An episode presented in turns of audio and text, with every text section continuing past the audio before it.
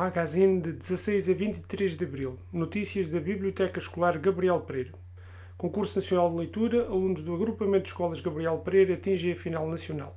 A prova oral da fase intermunicipal teve lugar no Dia Mundial do Livro, que se comemorou a vinte e três de abril.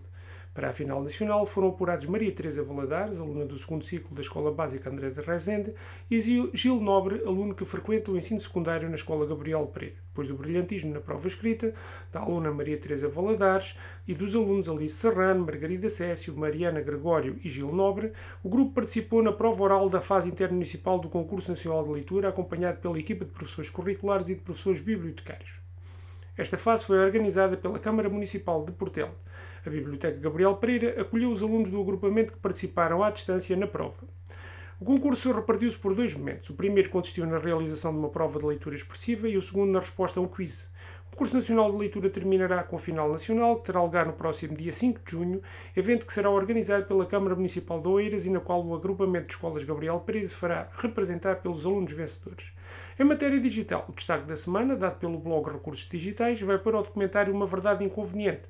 A escolha ficou a dever-se aos apelos do secretário-geral da ONU, António Guterres, na presente semana, sobre as alterações climáticas. No documentário, o ex-vice-presidente dos Estados Unidos, Al Gore, apresenta uma alarmante e preocupante perspectiva sobre o futuro do nosso planeta e da nossa civilização.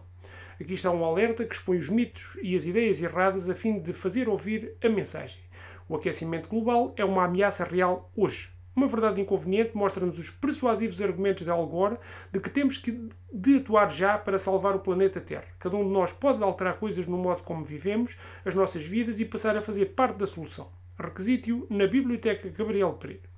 Notícias da Rede Bibliotecas Escolares e do Plano Nacional de Leitura. O portal do P N L deu destaque ao Dia Mundial da Leitura, que se comemorou a vinte e três de abril. O mesmo aconteceu com o portal da Rede Bibliotecas Escolares. Este site dedica...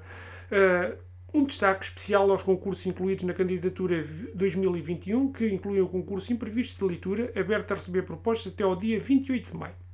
Novos livros na Biblioteca Gabriel Pereira. As novas aquisições ascendem às duas dezenas e podem ser encontradas no catálogo da Biblioteca, com recurso ao comando de novidades. Destacamos novas edições. Por entre os muitos livros adquiridos, sugerimos a leitura dos seguintes: O Retrato de Dorian Gray, de Oscar Wilde, ou Mulherzinhas, de Louise May Ascot. Nas publicações que agora chegaram ao mercado, destacamos dois títulos. Adeus Futuro, de Maria do Rosário Pedreira, da Quetzal, uma compilação de crónicas que a autora publicou no Diário de Notícias, e Arsène Lupin, Cavaleiro Ladrão, de Maurice Leblanc, da Porto Editora. Em mil novecentos e cinco, quando a figura de Arsène Lupin foi inventada, estava longe de se saber que hoje, no século vinte e um, seria tão conhecida. A terminar, o top dos livros mais vendidos, segundo a agência G F K. O livro mais vendido uh, no género ficção foi Almoço de Domingo, de Joel Peixoto, e no género não ficção, O Segredo do Sistema Imunitário, de Manuel Pinto Coelho, uma regularidade ao longo das últimas semanas. Foi o magazine da Biblioteca Escolar Gabriel Pereira.